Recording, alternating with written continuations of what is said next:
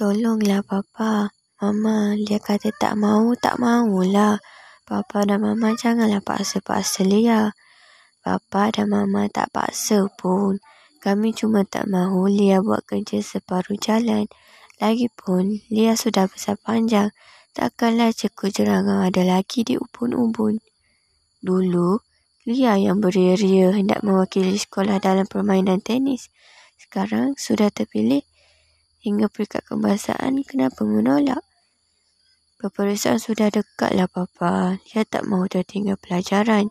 Kalau gagal nanti, siapa yang akan dipersalahkan? Lia juga. Bukan ke Cikgu Arman kata kelas tambahan akan diadakan khas untuk Lia? Mana cukup, Mama?